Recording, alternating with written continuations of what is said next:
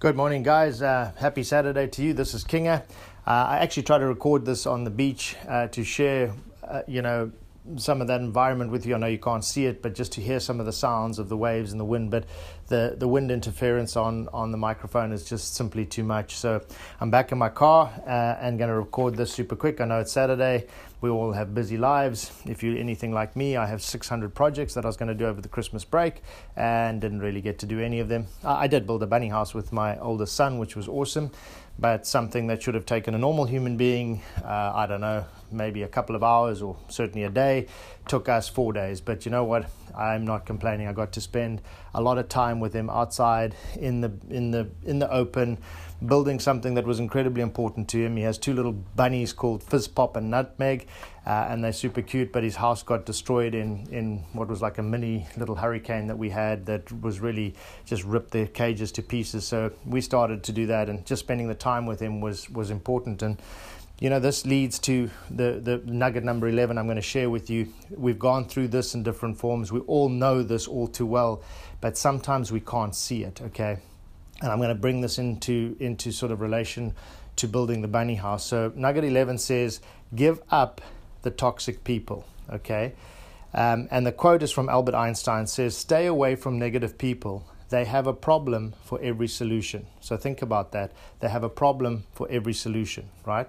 So every positive thought you have, there's something that can't possibly be quite that way. Now, going back to what I was saying is is that I spent the four days building a, a bunny house over Christmas with my my, my 13 year old, and the the purity of thought is what makes this sort of resonate with me. And the problem is sometimes we can't see toxic people and often in younger people, I'm not talking his age, I'm talking, you know, sort of late teens, early 20s, people get involved in relationships with people that they're absolutely smitten. You know, they're besotted with this person in their life and, you know, they'll do anything for them. And without even realizing it, they're compromising so much of what they are. Everybody around them can see it their friends, their family, their parents. But every time those people that they love try and sort of point it out, they don't want to hear. They want nothing to do with it and um, they can't see it. So it's very important that you need to spend time with people that you want to become because invariably your actions and the way you behave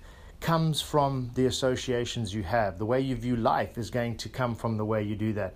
So if you spend time with people who, who refuse to take responsibility for their life, they're always finding excuses, they blame everybody else for the situation they're in, your, your kind of overall mentality will go down.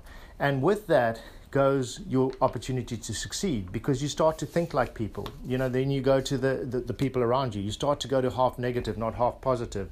You, you know, you, you're just not doing what you need to do. If you surround yourself with very energetic, successful people that want to succeed, everything just ratchets up. Everything becomes a whole lot more successful. So, my time spent with a very innocent 13 year old I looked at the purity of what he was thinking. All he wanted to do was build a house for his bunnies. He sat outside with me. It took forever. I was getting tired of banging my thumb with a hammer. Yes, that's my fault, I know. Um, I was tired of compromising on the tools because I don't have everything you're supposed to do. I'm not a carpenter, but I, I wanted to invest the time with him we were sunburnt, believe it or not, and you know, but none of that deterred him. He didn't stay there and, and sit there and say to me, "I've had enough of this," or "I'm sunburnt," or at the end of the day say, "Oh, my shoulders are sore, my back sore from carrying the lumber and putting things into position." He just saw the end result was his bunny house. He knew that they needed that house, and it didn't matter what we had to do to get there. He was super positive in the way that he approached the entire project. And it was very refreshing for me to see that he was so focused on his goal, which was the bunny house, that everything in between simply didn't matter. It didn't matter how hard he bumped his head on, on going, going under a gate. It, he rubbed it and he would kind of be a little bit annoyed, but it would disappear instantly because it was a very small price to pay for what he was trying to achieve. So that made me look at the, the, the tox, toxic sort of people syndrome. And it's very important that we stand back and look in, look at our relationships, not only with our partners, um, but our friends. Are these people good for you? Are they enhancing your life? Are they making you more positive? Are they making you more determined to succeed? And if the answers to any of those are no, you need to be big enough to step back and really look at it and reassess if these are the right people to surround yourself with. Because that whole karma thing, that whole positive energy thing will kind of surround you. If you're with a bunch of losers that are negative and don't have jobs and don't do anything, you're going to kind of bench yourself against that subconsciously and you'll just find things get progressively worse. All right, guys, well, enjoy the rest of your Saturday and I will chat to you tomorrow. Bye bye. Happy Sunday, guys. Uh, this is Kinga. I'm going to keep this short because it is Sunday and I don't want to take up much of your time. Uh, I think it's important just to keep going with the series, but um, I'll keep it, like I said, brief, uh, and hopefully you can find a couple of minutes just to listen to it and then get on with the rest of your weekend. Uh, this is another one of those um, nuggets that we have touched on in various different forms, uh, but it will always remain very real, and it's something that just is what it is because of human nature, okay? And the nugget is give up your need to be liked, okay? And um, there's a very interesting uh, quote here from Dita Von Teese You can be the juiciest, ripest peach in the world, and there's still going to be people who hate peaches. Now, this is a very important uh, point because human nature is such that we are desperate to be liked, we're desperate to be accepted, we're desperate to fit in.